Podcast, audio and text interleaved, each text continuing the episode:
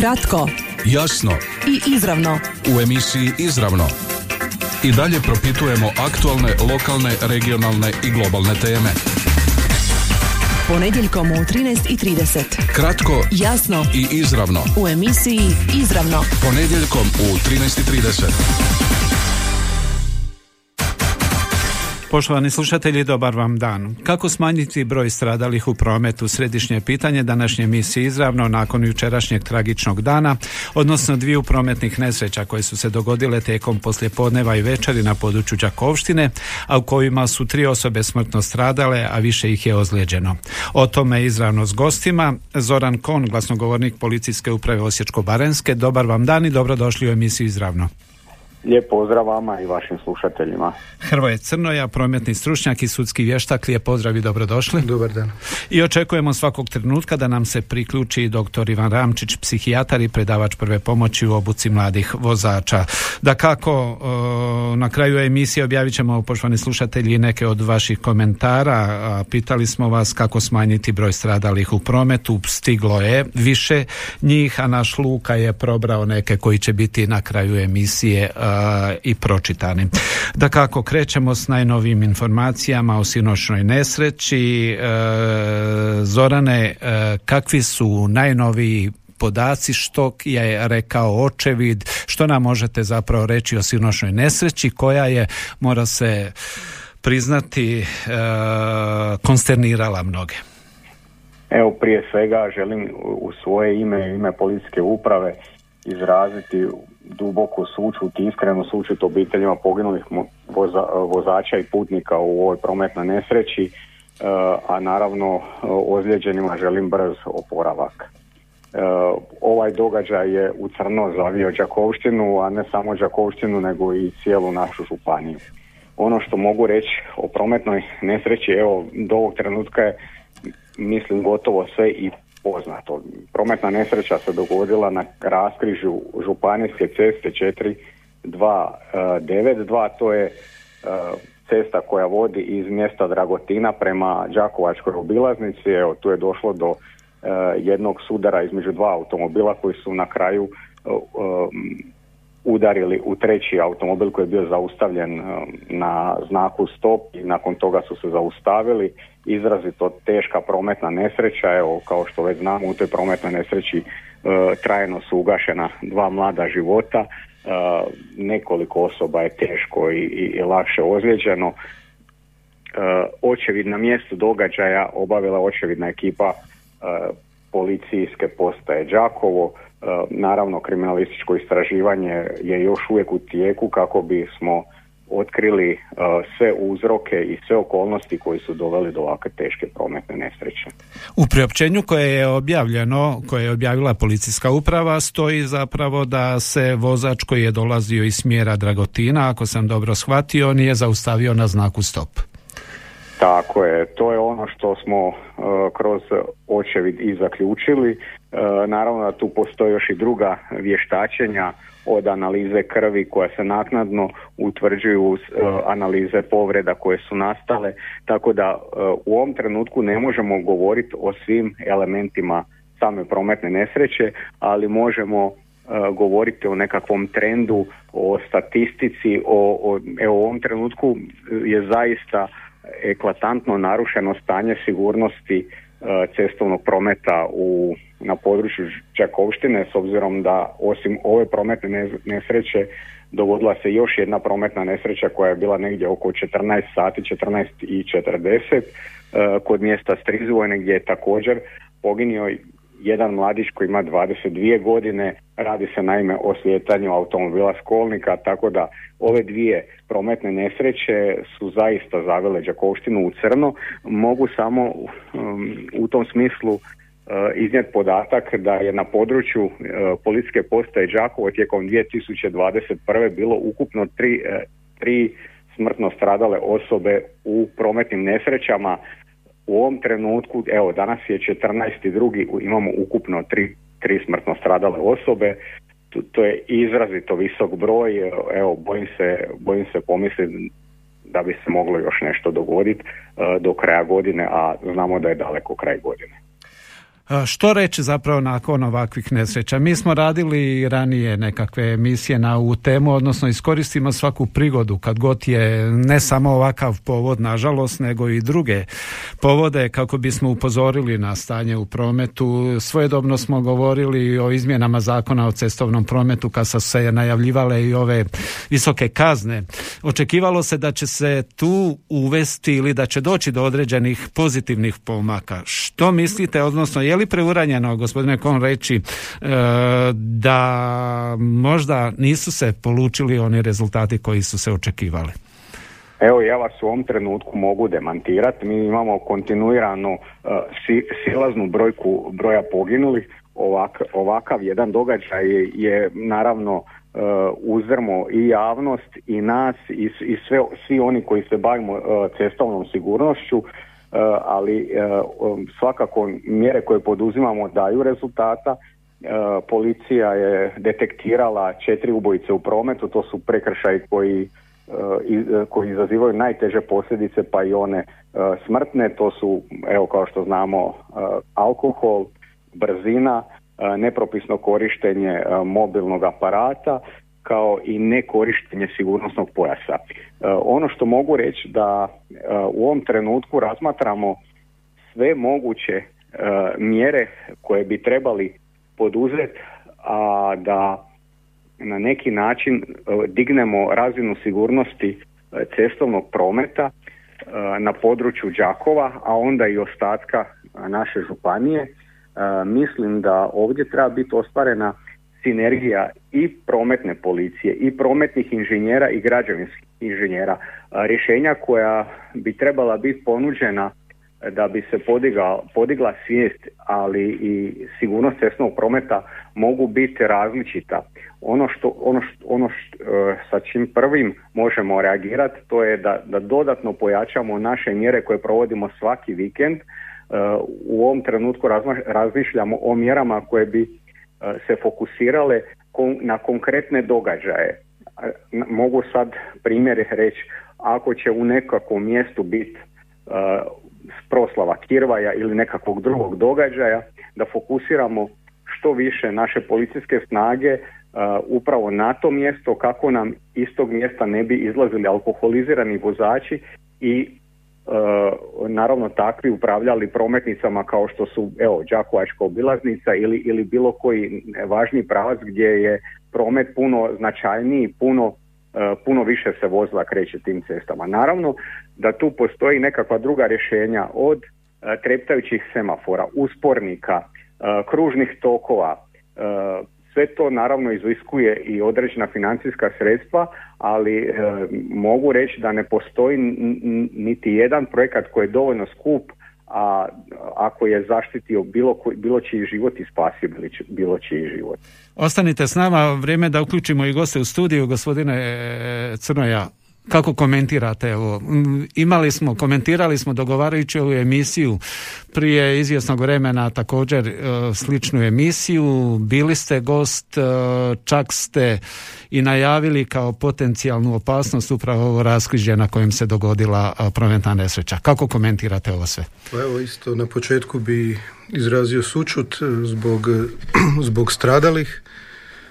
Nažalost, tri stvari. Čovjek vozilo cesta te tri stvari utječu na prometnu sigurnost, da li je krivnja na cesti, vozilu ili vozaču, e, manje je, manje je bitno, tragedija se dogodila. Upravo evo zadnja, zadnja emisija gdje smo gostovali u studiju, spomenuli smo te naše naša raskrižja sa obilaznicom, dva raskrižja se saniraju, rade se kružni tokovi. Nažalost, ovo treće e, nije obuhvaćeno, iako sam predložio da se razmatra i to. Rečeno je da do tog trenutka nije bilo e, težih prometnih nesreća, međutim, evo, vrijeme je pokazalo da je upravo samo to presudilo vrijeme da se nešto, da se nešto dogodi tragično ko što se dogodilo. Doktore, kako komentirate još jedan tragični događaj na našim prometnicama? Pa evo isto bi iskoristio priliku i izrazio iskrenu sučut e, obitelji i bližima zbog stradalih. Ha, teško je tu sad naći neke prave riječi što se tiče konkretnog slučaja, ali mogu ovako općenito malo e, pričati ovo što je rekao i e, kolega Hrvoja, isto od jedan od čimbenika, možda najbitniji je čovjek. E sad koja tu sve stanja kod čovjeka mogu utjecati da bi se tako nešto dogodilo, puno je tu faktora. Evo možemo krenuti svi sami od sebe, jer su se možda nekad uhvatili da smo možda vozili nekad malo e, brže nego što je dopušteno, tako da jednostavno moramo svi osvijestiti ko sebe e, što je tu važno, prepoznati to i pokušati onda na neki način koristiti u svom svakodnevnom životu. Posebno odjeknu ove prometne nesreće u kojima su žrtve mladi. A kod mladih e, to je možda jedna specifična isto skupina, malo jesi po, po sebi, malo impulzivniji, možda ima više tog osjećaja svemoći i mladi smo, ne može nam se ništa dogoditi, tako da ta neka pravila možda se stave u drugi plan, samo to iskustvo sigurno ima dosta utjecaja e, sama psihofizička sposobnost kod mladih, što je možda absurdno, je puno bolja kod starih, ali to im daje, tu neku lažnu, možda e, lažni taj osjećaj da mogu puno toga više napraviti, a da im se neće ništa dogoditi. I puno puta u tim krivim procjenama dođe do stradanja, pogotovo ovih težih prometnih nesreća. S obzirom da ste uključeni u obuku mladih vozača, koliko im Uh, spominjete, koliko ih upozoravate, je li zapravo se može tu sustavno nekako djelovati ta mladost, ta impulzivnost što kažete, uh, kako ih upozoriti da je promet zapravo nešto, nešto sasvim drugačije od onoga što oni zamišljaju? Pa, moje mišljenje, edukacija je bitna, ali bitna je kontinuirana edukacija. Ovo što mi imamo predavanje u sklopu pružanja prve pomoći, e, mislim da je to dobar isto jedan način gdje mi razgovaramo o različitim temama, ne samo kako pomoći nekom unesrećenom, nego i ovom aspektu isto što se tiče naših nekih sposobnosti i da mi budemo svjesni, da osvijestimo što mi u kojem trenutku možemo i na koji način napraviti izvest. Znači same te naše kognitivne funkcije u smislu neke procjene percepcije su jako bitne i pogotovo da što ljudi dosta zanemaruju, puno ulažemo ne znam u svoju vozila, evo to je možda isto dosta ovaj, e, kontradiktorno možda se čak i ulaže u prometnice, ali što vi više ulažete u prometnice, u vozila, koda ljudi, pa i mladi se više tome prilagođavaju, riskant, rizičnije voze i uvode se u neke situacije nepotrebne, tako da se to puno puta komplicira, unatoč ovim nekim e, sigurnosnim aspektima koji su, ovaj, po mom mišljenju, ipak e, dosta napredovali, nije to uvijek, uvijek e, tu uvijek se može puno toga i drugog napraviti, ali samo prepoznavanje naših psihofizičkih sposobnosti, puno ljudi dolaze u neke situacije, ne znam, loše se osjećam i idem, ne znam, taj dan vozit. Umoran sam, idem taj dan vozit. E, evo, ne znam, neko je društvo se našlo, popilo se, više se razmišlja kako će izbjeći policiju, ali ne razmišlja se o tome kako se mogu dovesti u neku opasnu situaciju gdje će ugroziti sebe i druge. Gospodine Crnoja, mladi, Evo, pa malo bi samo htio, evo jedno vama pitanje postaviti, jeste kad kihnuli otvorenih očiju? Da ili ne? Ja mislim da još niko nije kihnuo otvorenih očiju. Zatvaraju se oči, e, sezona alergija, 3-4 puta kihnete, vi pređete pri brzini od 100 km na sat, udajnost od 100 metara zatvorenih očiju. Znači, e, vrlo često smo nesvjesni svog psihofizičkog stanja i takvi sjedamo u vozilo. Međutim, e, ono što je bit, e, a to je da se mi konstantno kao društvo uvijek bavimo posljedicama i nikad se ne vraćamo na uzroke. Problem su u uzrocima, a ne u posljedicama. Evo, doktor e, je i predavač prve pomoći, ja radim isto u autoškoli, mi dobijemo osobe sa 17,5, najranije 17,5 godina ili čak evo za e, motocikle mogu i sa 16 e, koji već u dobrom dijelu imaju razvijene svoje e, stavove, navike i jako, jako, jako teško je to izmijeniti.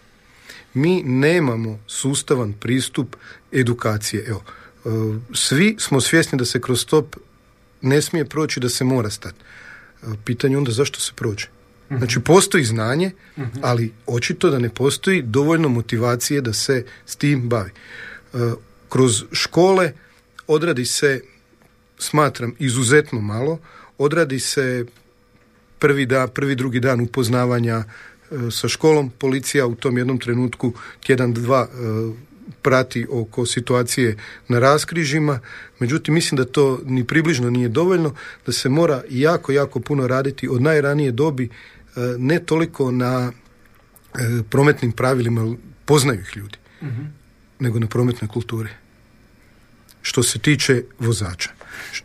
Što se tiče e, prometnice, evo pa usudio bi se malo i prokomentirati ovu našu, ovu našu obilaznicu.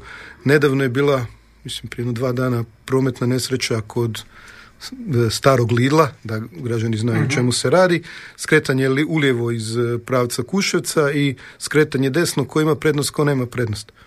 E, nedoumica. Na jednom raskrižju imate znak, e, na drugom ga nemate, znači neujednačeno znakova, na, na tu, konkretno na toj našoj obilaznici, isto predstavlja problem, pa vrlo često vozači nauče voziti na pamet. Na jednom sam imao znak moram stat, pa staću na idućem. Problem je onaj koji je na prvom naučio da nema znak, na idućem isto se ponaša kao da ga nema. Vratit ćemo se u drugom dijelu emisije e, nekim od tih tema. Još iskoristimo sudjelovanje glasnogovornika policijske uprave Osječko-Barenske u današnjoj emisiji, gospodina Zorana Kona. Mi smo evo analizirajući ove današnje komentare uh, između ostalog nekako grupirali to u tri pro, stanje prometnica, ponašanje mladih, ali isto tako dobar dio komentara odnosi se na policiju. Da ih nema tamo gdje ih otprilike se svodi na to tamo gdje bi trebali biti, posebno u dane vikenda i slično. To je ona klasična tradicionalna priča uh, Zorane, kako biste i uh, iz te perspektive prokomentirali zapravo to stanje koje imamo unazad e, nekog vremena u prometu kod nas na prometnicama u Slavoniji. Naravno da mogu e, prokomentirati e, ove rezultate vaše ankete. Policijska uprava provodi svoje preventivne aktivnosti koje su usmjerene na sigurnost cestovnog prometa. Naime, upravo ovaj vikend se provodila akcija e, Euro e, a to je e, udruga policajaca prometne policije i u suradnji sa okolnim policijskim upravama obavljali smo pojačan nadzor prometa. Mogu reći samo da u tim pojačanim nadzorima koje mi imamo svaki vikend, znači to je petak navečer do ponedjeljak ujutro, imamo od 20 do 40 vozača koji su ostali bez vozačke dozvole jer su vozili pod utjecajem alkohola. I to ide iz vikenda u vikend. I sad ćemo pokušati osmisliti uh, novu, novu, novu aktivnost koju ćemo ponovo usmjeriti opet na ove najteže prekršaje kao što sam rekao to su brzina i alkohol koji u jednoj sinergiji dovode do najtežih posljedica. Ono drugo što mogu reći, policija osim ovih represivnih aktivnosti provodi i preventivne. Mi u uredu načelnika policijske uprave imamo formiran odjel prevencije koji se bavi preventivnim aktivnostima. Konkretno provodimo preventivnu aktivnost Zdrav za pet u kojoj već krećemo od najmanje dobi E, vrtičke dobi, osnovnoškolske, gdje upoznajemo učenike ili, ili polaznike vrtića, e, uglavnom djecu, e, sa opasnostima koji ih vrijebaju na prometnicama kad idu od škole do kuće i obrnuto. Tako da ulažemo velike napore, a rezultati će doći tek kad ti mladi postanu vozači. Znači, rješenje ili ključ, ključ rješenja ovog problema je u stalnoj edukaciji, naravno u ulaganju, ulaganju u ljude, u, u prometnice, u vozila, e, što su nam vozila sigurnija, posljedice, posljedice će biti uh, sigurno manje. Posljedice prometnih nesreća. Ono što mogu reći, evo, imamo dobar primjer, uh, mogao, bih reći hiperinflacije kružnih tokova.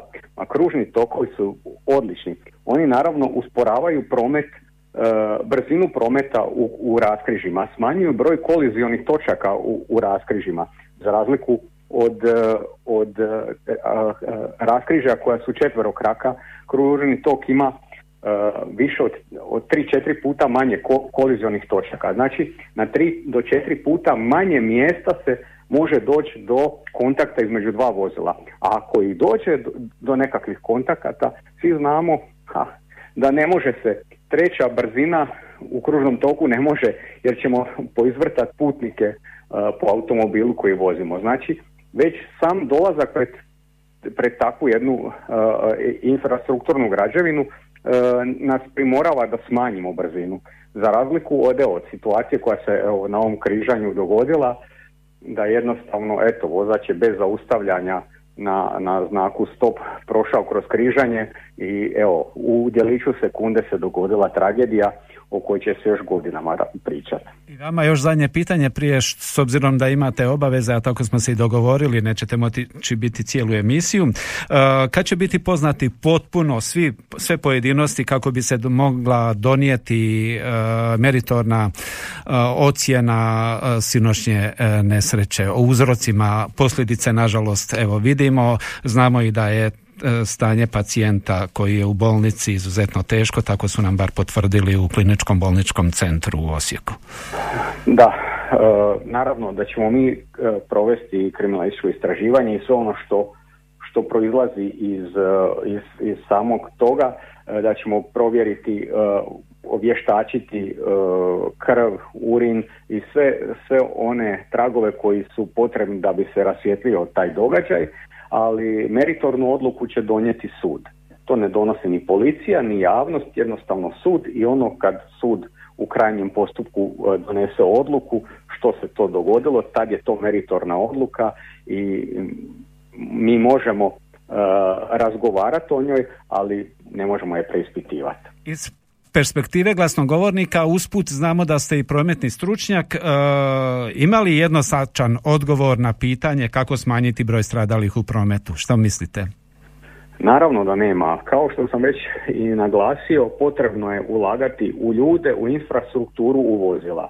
I, i to je jedino, jedini dobar put Znači bez novaca, bez ulaganja e, ne možemo podići značajno e, sigurnost cestnog prometa, ali evo u ovom trenutku moram reći da gdje god krenemo naše prometnice su e, veliko gradilište i ulaže se zaista u, ja sam osobno, evo, kroz ovo izlaganje ste sigurno primijetili poborni kružnih tokova, kružni tokovi donose značajnu sigurnost, ako negdje je potrebno, može se i ležeći policajac, odnosno uspornik, staviti na cestu i svakako smanjiti na taj način brzinu. Ono što mogu reći, e, značajno je povećana sigurnost gdje god smo postavili kamere, pa makar su kutije za kamere bile prazne, na tim dijelovima ceste vozači se izuzetno pristojno voze.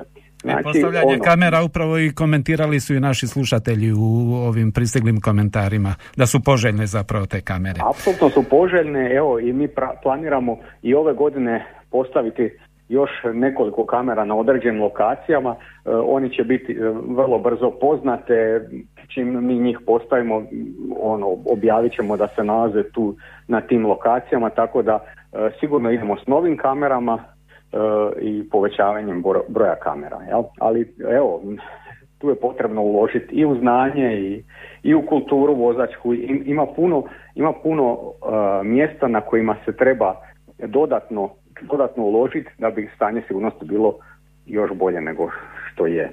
Poštovani slušatelji, u dosadašnjem dijelu emisije s nama je bio Zoran Kon, glasnogovornik policijske uprave Osječko-Baranjske. Hvala vam lijepa, do nove prigode, nadam se ne s, s povodom koji smo imali evo sinoć. Hvala vama. Do slušanja. Kratko, jasno i izravno. U emisiji Izravno i dalje propitujemo aktualne, lokalne, regionalne i globalne teme. Dakle, postoji li jednoznačan odgovor na pitanje kako smanjiti broj stradalih u prometu nakon ove sinoćnje prometne nesreće, ali i jučerašnje također ove u, u pored strizi vojne. E, gospodine Crnoja, što dodati? Čuli ste, čuli ste i iz policijske perspektive kako to sve izgleda?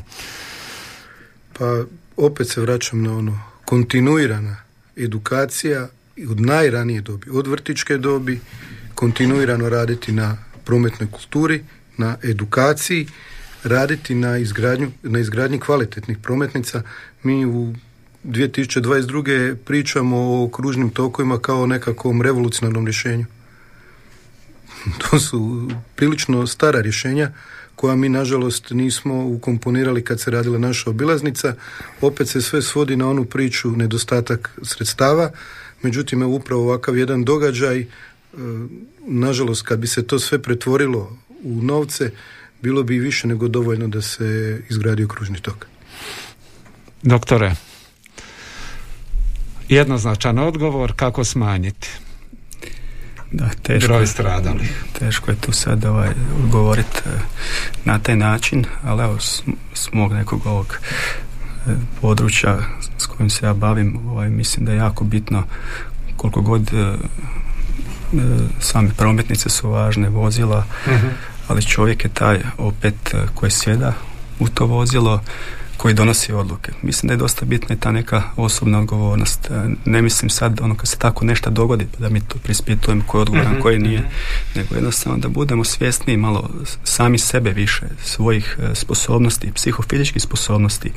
Ili možemo biti e, najzdraviji, ali jednostavno možda se neki dan lošije osjećamo, možda smo jedan dan iscrpljeniji, umorniji, ako se slučajno dogodila neka situacija, popilo se. E, znači, treba se tu dobro procijeniti i kažem, i onda ovaj, na osnovu svih tih nekih faktora e, donijeti e, pravu odluku i mislim da je to isto jedan dobar način ono što smo malo i ranije spominjao e, jer e, bez obzira što imamo dobre sposobnosti pogotovo mladi kognitivne te sposobnosti u smislu procjene psihomotorike ali to neka zna biti isto ovaj problem baš zbog toga dobije se taj malo osjećaj kako se puno toga može napraviti mhm.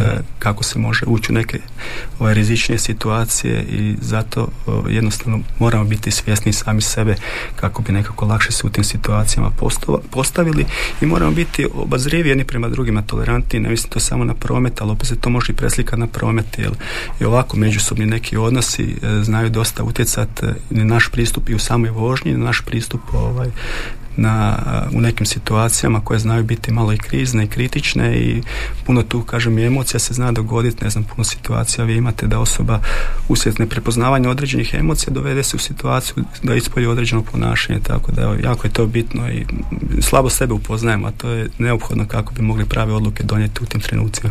Koliko ovakve situacije se koriste u edukaciji budućih vozača, gospodine Crnoja? Je li to uopće praksa ili postoji špranca uobičajena koju, kroz koju moraju proći svi mladi vozači bez obzira što se u praksi pored nas događa?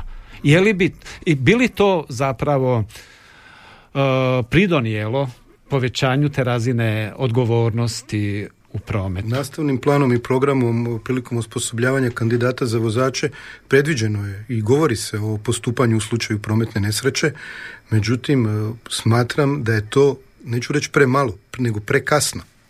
Kasno je nekome sa 18 godina govoriti o posljedicama e, nesavjesnog e, ponašanja ili o posljedicama brze vožnje, telefoniranje ili konzumacije alkohola i vožnje uporno, uporno govorim da je to kasno, da se mora krenuti puno ranije.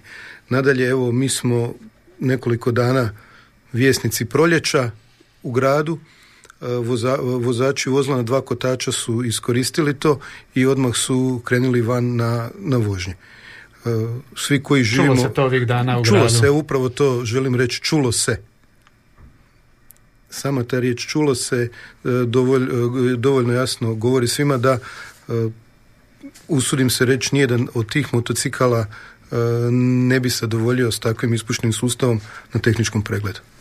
Prije zaključnih razmatranja poslušajmo nekoliko komentara koje je izdvojio, izdvojio naš Luka od onih koji su pristigli, a pristiglo ih je podosta. Baš e, jednostavno se može riješiti problem da policija redovito negdje stoji u Sarvašu. Na primjer, neki dan čekam zeleno, sam centar kod osnovne i gospodin proleti kroz semafor i sekundu prije zelenog za pješake. Proletio je toliko da me osoba s druge strane telefona pitala da li je to sad netko proletio. Ljudi se žure, ne znam ni sama gdje. Piće, mobiteli, pojasevi i dokazivanje, a policije nigdje ako nije vikend. Zatvoriti odvodne kanale kako bi mostovi za ulaz u dvorišta postali bezopasni, to je dugotrajan proces, jednom se mora započeti, to je jedan od komentara. Zatim, e, vrlo jednostavno, zakon bi trebao jednako vrijediti za sve. Mene ako vozim 61 km na sat, a onoga koji vozi 100 km kroz Jelačićevu ulicu ni ne zaustavljaju jer je to tatin sinčin, tati se ne smije ni policija zamjeriti. E kako sijete, tako i žanjete. Bicikliste gnjave, ok, tko ne poštuje propise, treba, dok i tatini sinovi voze reli po gradu i okolici. Više policije na cesti bez upozorenja i po danu i po noći, a pogotovo vikendom. Gledamo i slušamo reli po našim ulicama. Zar to nikome ne smeta? Zakon za sve treba biti isti, a ne da se štite tatini sinovi. Kada budu svi radili svoj posao, vjerujem da bi bilo i manje tragedija. Koliko još treba mladih poginuti da se nešto poduzme. Trebale bi biti veće kazne, ali za sve jednako. Međutim, netko može pijan divljati i nitko ga ne zaustavlja niti kažnjava, ali zato policija privede dečke zbog malo glasnije glazbe i tu su svi rigorozni. Oduzimanje zvučnika i plaćanje kazne, dok ljudi čekaju godinama da riješe svoj slučaj u ovom slučaju, su bila dva izlaska na sud u vrlo kratkom roku. Očito je da nismo pred zakonom svi isti, što je dozvoljeno bogovima, nije volovima. Lakše je prići dečkima koji slušaju glazbu nego vijati nekog pijanca i divljaka. Zatim sljedeći komentar, policija treba više regulirati promet, pogotovo na tome području gdje su nesreće postale učestale. Smanjiti brzinu, ne piti dok voziš i slično i vezati se sigurnosnim pojasom. Na svim većim raskrižima napraviti kružne tokove, osvijetliti raskriže izvan gradova, odmaknuti znakove koji smanjuju preglednost kada se izlazi sporednih na glavnu cestu, na svakom ulazu u selo napraviti suženje poput Mađarske i Njemačke gdje se mora smanjiti brzina da bi ušao u naselje. Zna se čiji je posao nadzirati promet tamo gdje trebaju biti, nema ih i bitno da subotom u 21 sat obilaze ni manje ni više nego parking jednog trgovog centra i pišu kazne. Bolje osvjetljenje, bolje osvjetljenje ulica, mračno je previše, postaviti kamere na kritičnim mjestima i smanjiti brzinu na istima. Policija ne može biti na stotinu strana odjednom. I još jedan od komentara, nema tu pomoći, mladi vozači nisu zrele osobe, u toj dobi svi su željni dokazivanja alkohol, posebno mobiteli, voze i tipkaju. Svako malo im pogine neki prijatelji, ali za njih kao da se ništa nije dogodilo, sutra opet po starom. Naravno, tu su i djeca bogati koja voze nabrijane aute, dalje ne treba pojašnjavati. Ne može ni policija biti u svakom trenutku na svakom mjestu. Evo, to su komentari, dio komentara sa Facebook stranice. Dakle, evo čuli smo što o tome misli i naši sugrađani, kako zapravo sublimirati, rezimirati, što reći, što poručiti nakon još jedne tragedije na prometnicama Đakovštine. Gospodine Crnoja. Pa evo ja bi se... Odnosno možemo li tu povezati kako to rade drugi? Uređenija društva, ima li tamo takvih toliko prometnih nesreća? Pa evo, pošto se mi svi dičimo, uzimamo Njemačku za, za nekakvo mjerilo, možemo, možemo samo probati u stvari postavit ću pitanje koje postavljam u školi kad predajem. Što se događa sa našim vozačem kad pređe hrvatsko-slovensku granicu, odnosno slovensko-hrvatsku? Zašto se tamo poštuju pravila, a kad se krene u suprotnoj stranu, u suprotnu stranu ne. E, osobno evo sve što je e, doktor Ramčić rekao apsolutno podržavam. E, raditi radnje, da li kroz edukacije, kroz e, druge načine gdje bi ljudi postali e, svjesni, postali svjesni svojih sposobnosti, postali svjesni opasnosti u prometu. Spomenju se automobile, evo ja sam kao vještak imao jedan slučaj Tesla električni auto koji ima autopilot i sam vozi vozio je sam dok od Varaždina nije naletio na znakove za radove na cesti. Što je više sigurnosnih elemenata u autu, vozači se opuštaju i prepuštaju se tome misleći da će ih svi ti sigurnosni elementi zaštititi. Ti elementi pomognu, ali oni nisu dovoljni za zaštitice. Preko 90% odgovornosti za nastanke prometnih nesreća je upravo na ljudskom faktoru. Znači ljudski faktor je taj faktor na kojemu treba sustavno raditi, opet se vraćam od najranije dobi i naravno prilikom izgradnje prometnica treba uzimati najnovija tehnička rješenja i uvijek ima i ona opcija best buy, znači rješenje koje nije skupo, a zadovoljit će. Doktore, još o jednom segmentu koji možda nije spomenut tijekom emisije. Roditelji, djeca, mladi vozači, automobili, ponašanje u prometu, kupovina automobila. Mm, kako to na neki način uh, povezati? Kako, koliko roditelji zapravo mogu utjecati na mlade vozače? Pa svi možemo zajedno utjecati jako puno, ali opet e, mislim jako je bitno sigurno to i odrastanje, bitno je razgovarati o svemu, znači ne samo i što se tiče prometa i vožnje, nego općenito što se tiče nekih životnih i vrijednosti i načina života, ovo sam malo spominjao, e, dosta se zanemaruje taj jedan element koji je neophodan kako mi ko ljudska bića se nekako ovaj, na pravi način izgrađivali, a to, je, to su osjećanja. A imate taj osjećaj razvijen ko sebe, onda i u prometu i u bilo kakve situacije kad ulazite, kad ste svjesni toga, e, ne sad ako imate velik brz auto, da ste vi kao sigurni, nego da možete ugroziti nekog drugog. Znači, kad imate, kad te informacije možete na pravilan način procesuirati, e, da puno tih rizika postoji, kad to vi uspijete nekako ovaj, uvidjeti, e, sigurno da će ti drugi neki elementi ovaj, koje spominjemo i od ranih dana, ali mi sami kako pristupamo kroz život i kako razmišljamo o nekim životnim situacijama, situacijama mislim da je to jako važno i neophodno da moramo biti e, jednostavno moramo se na taj način ovaj, ne samo kroz odgoj spominjali smo i školu i edukaciju to je isto jako bitno ali cijelo životno jedno učenje i ulaganje u sebe. Mi evo vidimo kako se danas evo što se spominjali sad i roditelje puno toga ulaže, ne znam, možda u taj materijalni dio dijete se želi nagraditi s nekim ili vozilom ili nečim sličnim, ili, ali mislim da je jako bitno ovaj, da djeca se razvijaju kroz u jednom zdravom e, ozračju gdje se te neke e, ljudske vrijednosti e, nekako izmjenjuju, jer jedino na taj način ćemo više cijeniti sebe, svoj život, ali i tuđi život i odnosno lakše ćemo se u tim situacijama ponašati, pogotovo nekim rizičnim situacijama koje su same po sebi već opasne ako se ne pridržavamo nekih propisa i pravila i mislim da s tim jednim uvidom uh, moćemo uh, bolje uh, se obhoditi jedni prema drugima i mislim da to može biti značajan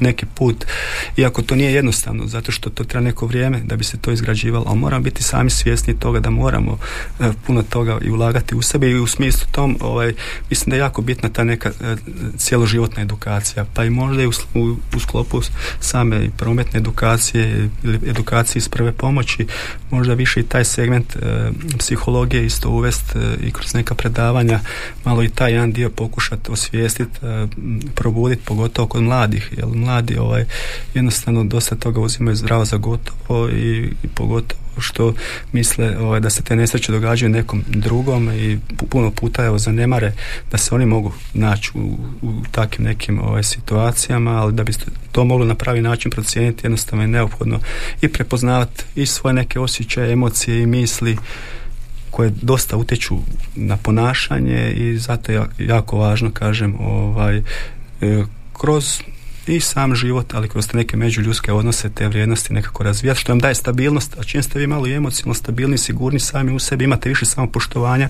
sigurno ćete značajno ovaj, i kvalitetno ovaj, te neke situacije gdje postoji nekakva potencijalna opasnost, lakše i procijeniti, lakše ćete donijeti odluku koja je dobra i za vas i za druge. I za kraj, gospodine Crnoja, bili smo svjedoci izmjena određenih propisa, odredbi, uvedene su oštrije kazne. Je li to daje rezultate, što mislite? Ili ono, stvori se kod nas kampanja od neke tragedije do tragedije, e, čak se i ad hoc naprave izmjene zakona e, i posle toga opet se čeka neka nova tragedija. E, ono što mogu reći, brojke pokazuju da broj poginulih opada. Međutim, jedna od definicija statistike je točan zbir netočnih podataka. Republika Hrvatska je imala strategiju sigurnosti prometa do, bila je do 2021. za razdoblje znači 10 godina unazad. Cilj je bio smanjiti broj poginulih za 50%. Nismo uspjeli. Znači 2021. je 2020. pardon, 2021. je nova strategija, opet trebamo smanjiti vidjet ćemo da li ćemo uspjeti. Znači, one nekakve elementarne ciljeve koje smo zacrtali, nismo ih ispunili. Smanjuju se, broj poginulih se smanjuje, međutim to očito nije dovoljno. Po samoj sigurnosti prometa Republika Hrvatska je vrlo nisko. Mislim da su samo Bugarska i Rumunjska u Europskoj uniji gore od nas. Znači da smo jako, jako loši. Dakle, posla na pretek. Poštovani slušatelji, gosti današnje emisije izravno bili su Hrvoje Crnoja, prometni stručnjak i sudski vještak, dr. Ivan Ramčić, psihijatar, predavač prve pomoći u obuci mladih vozača, a čuli smo u početku emisije i Zorana Kona, glasnogovornika policijske uprave Osječko-Barenske. Hvala vam na sudjelovanju u emisiji. Hvala vam na pozivu. Kratko, jasno i izravno u emisiji Izravno i dalje propitujemo aktualne, lokalne, regionalne i globalne teme. Ponedjeljkom u 13.30. Kratko, jasno i izravno. U emisiji Izravno. Ponedjeljkom u 13.30. Ovaj programski sadržaj sufinanciran je sredstvima Fonda za poticanje pluralizma i raznovrsnosti elektroničkih medija.